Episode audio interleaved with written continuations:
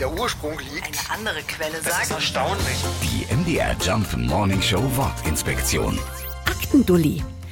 Ein Aufreiher für Blattsammlungen mit federndem Mittelteil. So lautete die erste offizielle Bezeichnung des Bürogerätes, das heute entweder als Heftstreifen oder eben als Aktendulli bekannt ist.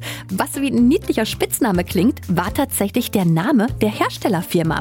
Das Chemnitzer Unternehmen Dulli Bürotechnik von Karl Kohl vertrieb die Heftstreifen ab 1941 und war der Grund dafür, dass sich der Firmenname auf den Gegenstand selbst übertrug und später vor allem auf dem Gebiet der ehemaligen DDR genutzt wurde. Das Wort Dulli stammt wiederum aus dem Wiener Dialekt, bedeutet so viel wie vortrefflich und wurde von Karl Kohl von einer Geschäftsreise aus Österreich mitgebracht. Erfunden hat Kohl den Aktendulli aber nicht. Das erste Patent auf die Metallklammer wurde ein paar Jahre vorher in Frankfurt am Main angemeldet und dann nach Chemnitz verkauft. Der Aktendulli hat also eine bewegte Geschichte. Die MDR Jump Wortinspektion. Jeden Morgen in der MDR Job Morning Show mit Sarah von Neuburg und Lars Christian Kade. Und jederzeit in der ARD Audiothek.